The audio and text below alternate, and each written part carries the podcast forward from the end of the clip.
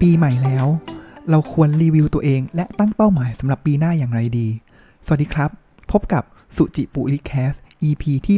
88 สำหรับ EP นี้ผมอยากจะมาเล่ากิจกรรมหนึ่งนะครับ ที่ผมคิดว่าผมทำทุกปีเลยนะครับ แล้วผมว่าเพื่อนๆหลาย ๆ คนก็น่าจะทำทุกๆ ปีเช่นเดียวกันนะครับ ผมอันนึงเลยเนี่ยผมก็จะค่อนข้างมีความสุขมากในการที่จะอ่านรีวิวของเพื่อนๆ A Year in Review นะครับ2021 2022 in review ของแต่ละคนนะครับ แล้วก็ดูว่าแต่ละคนเนี่ยเขาตั้งเป้าหมายอย่างไรบ้างนะครับ ผมว่ามันเป็นกิจกรรมที่ดีแล้วก็ผมว่าเราควรทำนะครับ เพื่อที่จะเรียนรู้ว่าสิ่งที่ผ่านมาเนี่ยปีที่แล้วเราทำอะไรที่ดีและไม่ดี และปีหน้าเนี่ยเราจะนำบทเรียนนี้มาต่อยอดอย่างไรได้บ้างนะครับ ซึ่งหมดเลยนะครับ ไม่ว่าจะดีหรือไม่ดีเนี่ย ทุกอย่างเราสามารถเรียนรู้แล้วก็พัฒนาต่อยอดตัวเองได้นะครับ แต่ว่าคำถามหนึ่งเลยที่เกิดขึ้นก็คือ เรามี framework หรือกรอบวิธีคิดไหมนะ ที่เราจะหรือกระบวนการที่เราจะรีวิวตัวเองให้ได้เกิดประสิทธิภาพประสิทธิผลมากที่สุดนะครับวันนี้ก็เลยอยากจะนำสิ่งที่ผมทำแล้วก็พยายามปรับปรุงมาเรื่อยๆเนี่ยแล้วก็จะเป็นสิ่งที่กำลังจะทำในปีนี้เนี่ยมาเล่าสู่กันฟังนะครับผมมีเคยเมื่อช่วงต้นปีนะครับผมเคยมีพูดไปแล้วรอบหนึ่งนะครับ อันนั้นเป็นเรื่องของการตั้งเป้าหมายนะครับ ก็คือผมว่า ทูลเครื่องมือที่ผมใช้เนี่ย ผมจะใช้สิ่งที่เรียกว่า a view of life นะครับ มันคืออะไร มันก็คือว่าเราเนี่ยจะมองชีวิตของเราเนี่ยเป็น 8 ด้านนะครับ แล้วเราก็ดูว่าแต่แต่ละด้านนั้นเนี่ยเป็นอย่างไรบ้างนะครับ ผมก็จะใช้วิธีนี้แหละมา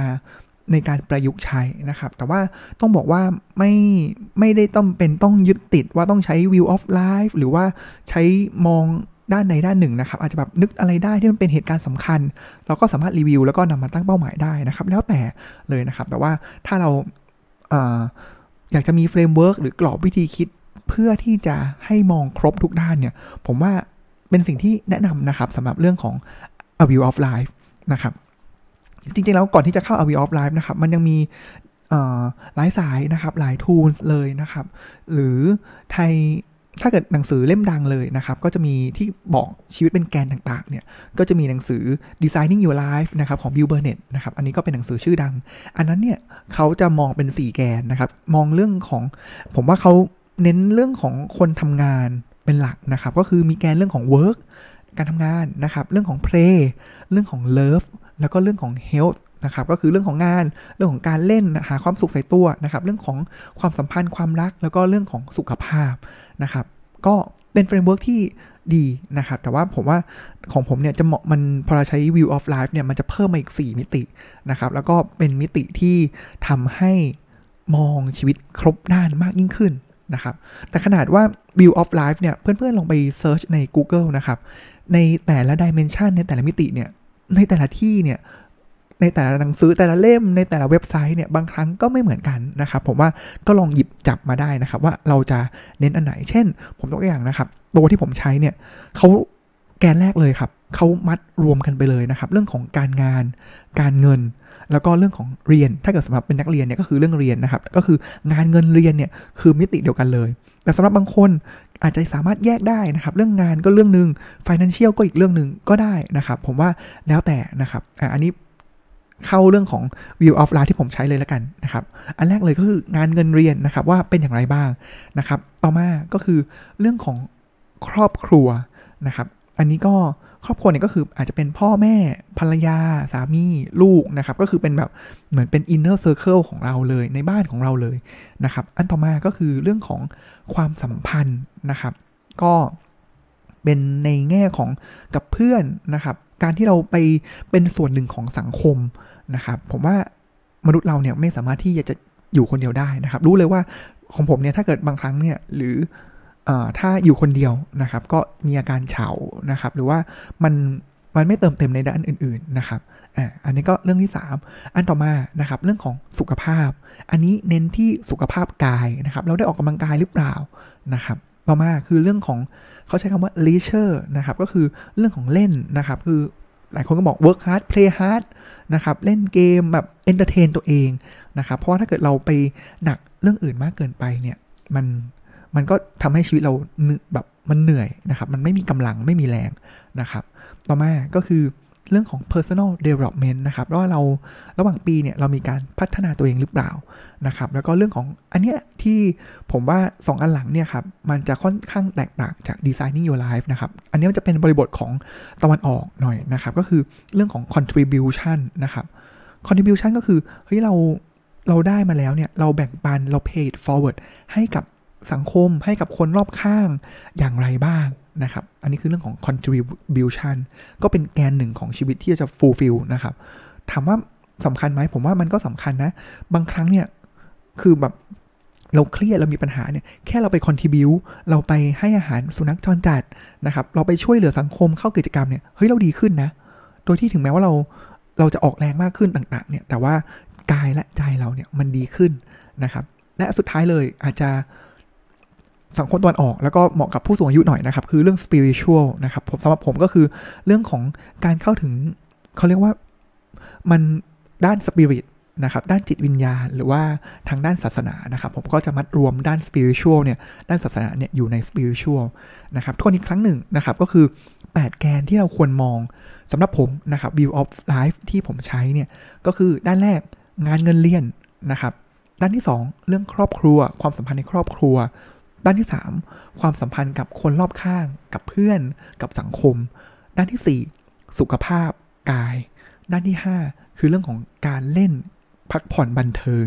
ด้านที่ 6 personal development การพัฒนาตัวเอง การอ่านหนังสือ การลงเรียนคอร์สต่างๆ เพื่อให้เหมือนเป็นการอัปเดตแพทชให้ตัวเองตามยุคตามสมัยได้ ไม่ตกยุคนะครับ ด้านที่ 7 คือเรื่องของการ contribute การแบ่งปันให้กับสังคม และด้านสุดท้ายคือ spiritual หรือว่าศาสนา หรือว่าจิตวิญญาณ หรือว่าการปฏิบัติธรรมนะครับพอเราขึงแกนแกนนี้ออกมาแล้วเนี่ยครับ วิธีที่ผมมักจะนำมาใช้เลยนะครับ อย่างแรกเลยคือเรายังไม่ต้องทำอะไรมากเลย เราปักหมุดเลยครับ แกนแรกคืองานเงินเรียนนะครับเราก็นึกขึ้นมาครับว่าเฮ้ยตลอดปี 2022 ที่ผ่านมาเนี่ยด้านการงานการเงิน นะครับอาจสมมติวัยทำงานก็อาจจะเน้นแค่การงานการเงินเนี่ย เออเราเราเป็นยังไงบ้าง สถานการณ์เป็นอย่างไรบ้าง เรื่องที่เราจำได้เลย Impact สูงมากเลย ไม่ว่าจะเป็นเรื่องดี หรือว่าเรื่องไม่ดี ยกตัวอย่างเช่นของผมเนี่ยครับ ก็มีการโยกย้ายงานนะครับ แล้วก็พอย้ายเปลี่ยนบริษัทปุ๊บเปลี่ยนบริษัทเสร็จ ในบริษัทเนี่ยอยู่ได้สักพัก เอ๊ะมันไม่ใช่ ก็ย้ายแผนกอีก ย้ายแผนกเสร็จปุ๊บก็เอ๊ะ ต่างๆ นานานะครับ ก็เราก็เขียนออกมานะครับว่าเฮ้ยเราเรามันเกิดอะไรขึ้นบ้าง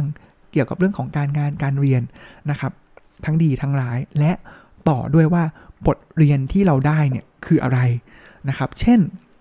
อย่างของผมเนี่ยพอเวลาพอเวลาย้ายมาสาเหตุที่ผมย้ายคืออ่าเรื่องของอยากจะ contribu อยากจะแบบเบื่อแล้ว อยากจะเรียนรู้อะไรใหม่ ๆ นะครับ ย้ายมาปุ๊บ โอ้โห ทีมแรกที่ผมไป ผมก็ค่อนข้าง ไม่ได้เอ็กซ์ไซส์ความรู้สักเท่าไหร่ก็แบบค่อนข้างทำงานเสมอตัวสบายๆเกินไป ก็รู้สึกว่าเออมันไม่ใช่นะครับ พอเสร็จย้ายปุ๊บ ย้ายทีม internal นะครับ โอ้โห หนักหนักแบบเลือดตาแทบกระเด็นเลยนะครับ แบบฟาสเซแบบเครียดมากอะไรเงี้ยครับพอลามันในปีหนึ่งเนี่ยเรื่องงานเนี่ยมันเกิด 3 2 transition แต่ก็คือ 3 ช่วงนะครับ มันก็ทำให้เกิดคำถามที่เราสามารถที่จะมา reflect ได้นะครับว่า เฮ้ย ตกลงแล้วเนี่ยคำถามผมคือเลยนะ ชีวิตผมเนี่ยต้องการอะไรอะ่ะต้องการงานสบาย หรือว่าต้องการงานที่มันเอ็กซ์ไซส์สมองต้องการให้เหมือนสร้าง value ให้กับองค์กรอะเนี่ยมันมันพอเราใช้เวลากับการ reflect เหล่านี้แล้วเนี่ยครับมันจะเกิดคำถามเหล่านี้แหละ แล้วเราก็ใช้เวลานั่งคิดดูว่า เออเออ ตกลงแล้วชีวิตเราต้องการอะไรนะครับไปเรื่อยๆเนี่ยมันเหมือนก็จะเป็นการพัฒนาเขาเรียกว่าเป็น principle ของตัวเราเองนะครับอันนี้ผมใช้คำของหนังสือ principle เลยนะครับของเดดาริเลดาริโอคือเมื่อเราประสบมีประสบการณ์ในเรื่องหนึ่งๆแล้วเนี่ยแล้วเราลองกลับมานั่งคิดตกตะกอนว่าเฮ้ย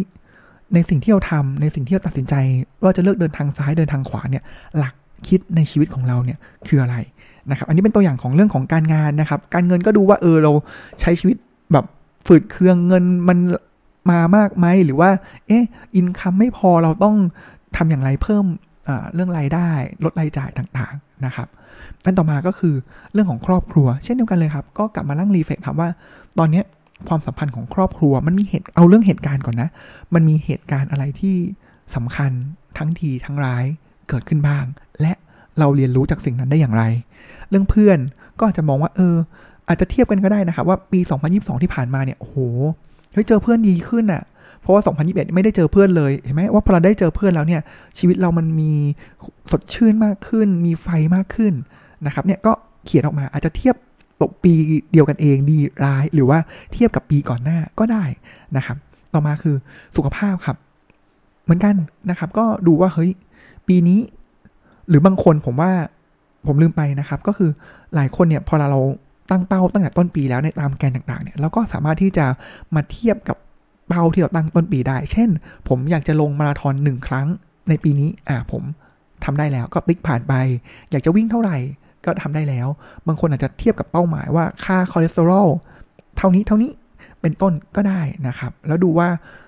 เอออาจจะแบบแค่มาประเมินก็ได้นะครับ ว่าสุขภาพปีนี้เรา ป่วยบ่อยหรือไม่บ่อยมากแค่ไหน เราให้เวลากับการที่จะดูแลสิ่งที่สำคัญที่สุดในชีวิตเราหรือเปล่านะครับ ผมว่าผมชอบคำหนึ่งครับที่เราเขาเปรียบเทียบกันมานะครับ อย่างรถอย่างเงี้ยครับ เราซื้อรถคันมามาคันหนึ่งอะ let's say ว่า8 0 0 0 0 0 บาทนะครับเราก็นำรถเนี่ยเข้าไป maintenance ทุก 10,000 กิโล เรามีการซื้อประกันชั้นหนึ่งอย่างดีให้รถคำถามคือตัวเราอะ มูลค่าเรามากกว่ารถไหม แน่นอนบางคนบอกประเมินค่าไม่ได้เลยนะครับรถแปดแบบแปดแสนบาทนี่เราคือ maintenance อย่างดีขับอย่างดีดูแลอย่างดี แล้วตัวเราล่ะที่ประเมินค่าไม่ได้ แล้วมันเป็นสิ่งที่ทำให้เราเนี่ยมีชีวิตที่ดีเนี่ยเราดูแลมันแค่ไหนนะครับอันนี้ผมว่าก็เป็นมุมที่สำคัญนะครับ อย่างใน Designing Your Life เนี่ยก็มีหมวด Help ขึ้นมาเลยนะครับ อันนี้สำคัญมาก เพราะไม่งั้นเนี่ยมันสุดท้ายมันจะกลับเป็นว่า เฮ้ยเราทำงานทับตายอะ่ะแล้วเรากลับต้องมาจ่ายไปกับค่ารักษาพยาบาลในบ้านปลายของชีวิตนะครับ ซึ่งผมว่ามันเออมันมันฟังดูน่าเศร้าเนาะที่เออแล้วตกลงแล้วเนี่ยเราทำงานเอาร่างกายแรกมาในทุกวันนี้ไปเพื่ออะไรนะครับ อันนี้ก็เป็นอีกอันหนึ่งที่สำคัญนะครับ ก็ลองเปรียบเทียบก็ได้นะครับ ว่าเฮ้ยเราเปรียบเทียบเลยก็ได้ว่าเราแข็งแรงเพียงพอไหมนะครับ ต่อมาก็คือเรื่องเพลเช่นเดียวกับร่างกายเลยครับ ผมว่าเพลเนี่ยมันคือ เหมือนเป็นการให้กำลังใจตัวเองนะครับ แล้วมันเหมือนกับว่าเราเราทำงานหนักมาตลอด เรารีวอร์ดเราอาจจะมองเป็นที่ตัวเงิน แต่จริง ๆ แล้วเนี่ยง่ายๆมากเลยก็คือการอยากจะให้รีวอร์ดตัวเองเนี่ยก็คือหาความสุขให้กับตัวเอง เรามีเวลาที่จะเล่นไปอาจจะเล่นเกมทำกิจกรรมทำงานอดิเรกที่เราชื่นชอบมากมายแค่ไหนนะครับ ก็อันนี้ก็คือแบบเหมือน enjoy ของตัวเองนะครับ ก็ลองเปรียบเทียบดูนะครับว่าเรามีไหม ผมว่าอันนี้อาจจะเทียบดีไลน์ไม่ได้ส่วนใหญ่มันจะเป็นแน่ดี มันอาจจะบอกว่ามันเพียงพอไหมนะครับ แต่ถ้าเกิดด้านสุขภาพเนี่ยก็จะคือดูว่าเฮ้ยเออเราร่างกายเราโอเคนะ ก็ยังไม่ย้วยนะ เราไม่ได้ป่วยหนักนะครับ แต่ว่าถ้าเรื่องของเพลเนี่ยมันจะเป็นในแง่ว่า เออเรากลับมารีเฟล็กตัวเองว่า เราให้รางวัลกับตัวเองเนี่ยเพียงพอไหมนะครับ ไปต่อครับด้านที่ 6 ด้านนี้ผมว่าผมให้ความสำคัญตลอดเวลานะครับ เรื่องของ personal development ผมตั้งเป็นเป้าเลยครับ ว่าจะอ่านหนังสือเท่าไหร่เท่าไหร่ตอบ B นะครับ ก็ดูว่าปีนี้ที่ผ่านมาเนี่ยเราใช้เวลากับการพัฒนาตัวเอง การอ่านหนังสือ การพบปะพูดคุย การฟังพอดแคสต์ หรือว่าการเรียนออนไลน์เพื่อที่จะยกระดับสติปัญญาของตัวเราเองเนี่ยมากแค่ไหนนะครับสำหรับผมเนี่ยอันนี้ผมก็เทียบกับเป้าเลยครับว่าเออผมอยากจะอ่านหนังสือ 100 เล่มนะครับแล้วก็ปีนี้ถึงไหมนะครับแล้วก็อยากจะเรียน หาความรู้วิชาใหม่ๆนะครับผมก็จะเทียบว่าถึงไหมเพียงพอใจไหมนะครับอันต่อมาคือ contribution ผมว่า 2 อันสุดท้ายเรื่อง contribution แล้วก็ spiritual เนี่ย ผมว่ามันขึ้นอยู่กับเฟสชีวิตของแต่ละคนนะครับ ถ้าเกิดเฟสวัยแบบ 30 ต้นๆ เนี่ย เวทของอันนี้มันอาจจะไม่ได้มากเท่ากับอันอื่นนะครับ แต่ผมว่ายิ่งเราโตขึ้นไปเนี่ยสองอันนี้ผมว่ามัน มันเป็นสิ่งที่เราควรจะต้องเติมเต็มมากยิ่งขึ้นนะครับ โดยเฉพาะเรื่องของ spiritual นะครับ แต่ contribution เนี่ยก็สำคัญไม่น้อยนะครับ ผมว่ามันเป็นเรื่องของการเติมเต็มเราเองนะครับ ยิ่งเราให้เรา contribute เท่าไหร่เนี่ย มันเหมือนกับว่าเรายิ่งได้นะครับ เมื่อก่อนผมจะมีไปสอนเด็ก เหมือนกันเลยทุกครั้งเตรียมก่อนสอนหรือสอนเนี่ยใช้พลังเหนื่อยมากนะครับ แต่ระหว่างสอนเนี่ยเฮ้ยบางครั้งผมก็ได้รับคำตอบกับชีวิตตัวเองเหมือนกันนะครับ หรือว่า เออมัน fulfill มันอิ่มเอมใจนะครับ เมื่อเรา contribute ให้คนอื่น แล้วผมว่าพอเราเรา contribute ให้ตัวคนอื่นแล้วเนี่ยบางครั้งเนี่ยมันเป็นการลดอัตตาของตัวเองลงนะครับ เราจะไม่มองว่าเราเนี่ยเป็นศูนย์กลางของทุกอย่าง เรามีอะไรทุกอย่างเราต้องขวนขวายกอบโกยเข้ามาหาตัวเองนะครับ แต่ว่าการที่เราให้ออกไปเนี่ยมันลดอัตตาของตัวเอง ลดกิเลสลดอะไรต่างๆ ของตัวเองลงไปได้ ไม่มากก็น้อยเลยนะครับ แล้ว พอเรามีอย่างนั้นแล้วเนี่ยมันจะมีมันเป็นความรู้สึกที่มันอิ่มเอมแล้วก็มีความสุขกับการให้นะครับ ซึ่งปีนี้ถ้าเกิดของผมประเมินเนี่ยก็ผมคอนทิบิวน้อยลงนะครับ ไม่ได้ไปสอนเด็กเหมือน ถ้าปีก่อนๆเนี่ยยังมีไปสอนเด็กบ้างนะครับ แต่ปีนี้น้อยลงนะครับ แต่ก็บริจาคเยอะขึ้นนะครับ ก็เป็นการสร้างทานบารมีไปนะครับ อันสุดท้าย spiritual นะครับ เป็นสิ่งที่ผมว่ามันมันต้องใช้เวลา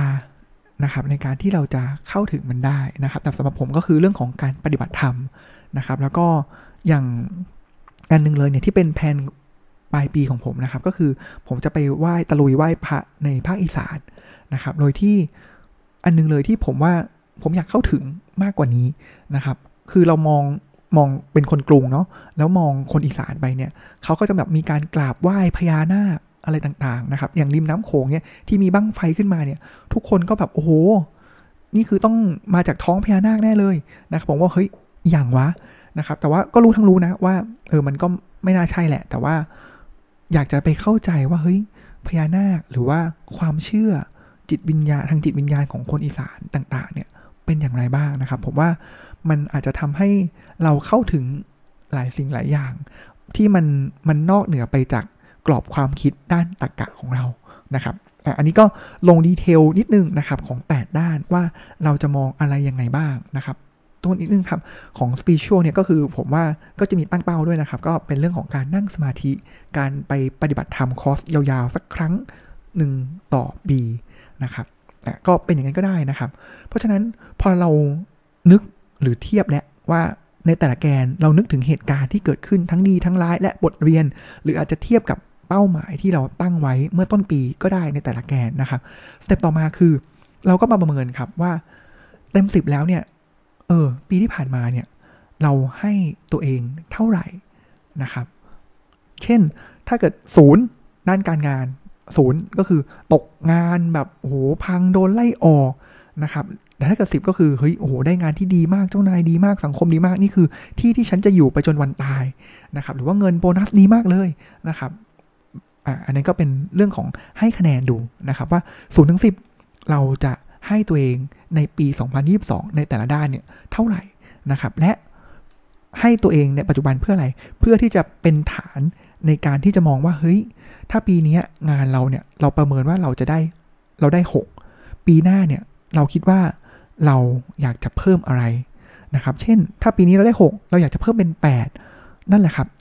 ไอช่องว่างจาก 6 เป็น 8 คือ 2 ตัวนั้นเนี่ยเราต้องกลับมาย้อนดูแล้วครับว่าไอสิ่งที่เราทำได้ไม่ดี ประสบการณ์ที่ไม่ดีเนี่ยเราจะพัฒนามันอย่างไร หรือสิ่งที่ดีแล้วเราอยากจะพัฒนามันยิ่งขึ้นได้อย่างไรนะครับอ่าอันนี้เหมือนเป็นวิกรอบวิธีคิดนะครับ แล้วก็ทำอย่างไรเสร็จปุ๊บเราก็ต้องถ้าดีเลยก็คือ เราต้องมีตัวชี้วัดนะครับเป็นต้น เพราะฉะนั้นผมทวนอีกครั้งหนึ่งนะครับกางขึ้นมานะครับ 8 แกน ไล่ไปทีละแกนเลย แกนที่ เป็นตัวอย่างชัดก็คือเรื่องของงานนะครับ เรามาดูว่าเหตุการณ์ที่ผ่านมาในปี 2022 มีอะไรเกิดขึ้นบ้างทั้งดีทั้งร้ายนะครับ เทียบกับ